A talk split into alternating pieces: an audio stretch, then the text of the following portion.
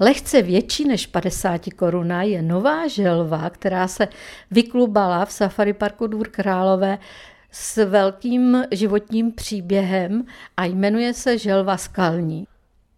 To je želva, která má měkký krunýř, tenký pancíř, takže je poměrně zranitelná. A ty želvy žijou, takže jsou zapasované někde v nějakých skalních štěrbinách, aby je nesežralo. A jednou za den vyběhnou ven, nakoušou trávu a zase zalezou zpátky domů. Takže takhle to vypadá i u nás. No a nám se to mládě vylíhlo v expozici, už bylo vidět, že má zatažený pupík. Přelezla si v expozici, protože už umí velmi dobře šplhat. Přelezla si do plastové bedny a chovatel, když tu bednu kontroloval, tak eh, to prolil a v tu chvíli to mládě najednou vylezlo z té země. Takže ta vlhkost ji jakoby probudila k většímu pohybu, ale teď mě zajímá, čím se krmila. Krmila se na krmení rodičů. Tam jsou krmeny dospělé želvy skalní, které tam jsou aktuálně dvě. A bez problémů si tam vylezla. Je to hodně samostatná želvička. Musí. A je to první želva skalní, která se tady vylíhla? Je to druhé mládě, které se tady vylíhlo. První mládě se vylíhlo v roce 2005 a to mládě uhynulo ve věku třech měsíců. Ty želvy chovám od roku 2000 a těch želv je aktuálně tolik, že program vydal doporučení nemnožit, takže my ty vejce dáváme do inkubátoru.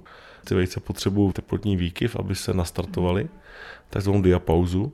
A není to úplně jednoduché. Vy tady chováte více druhů želv, kromě těch asi nejznámějších těch želv obrovských, tak ještě paprsčité. Ostruhaté, Ostruhaté. vědecký název je sulkáta. Pak máme ještě pavoukovité, Pixis arachnoides. Podle kresby na krunýři. Ty máme tady v Madagaskaru v terárku. Máme ještě potom v zázemí želvy pardálí, dvě mláďata máme pardálí želv. Vodní želvy nemáme žádné, ale Safari Park Dvůr Králové řeší projekt teďka aktuálně ve spolupráci se Zoo Hluboká, s Ostravskou univerzitou a teďka aktuálně třídíme želvy bahení v chovech.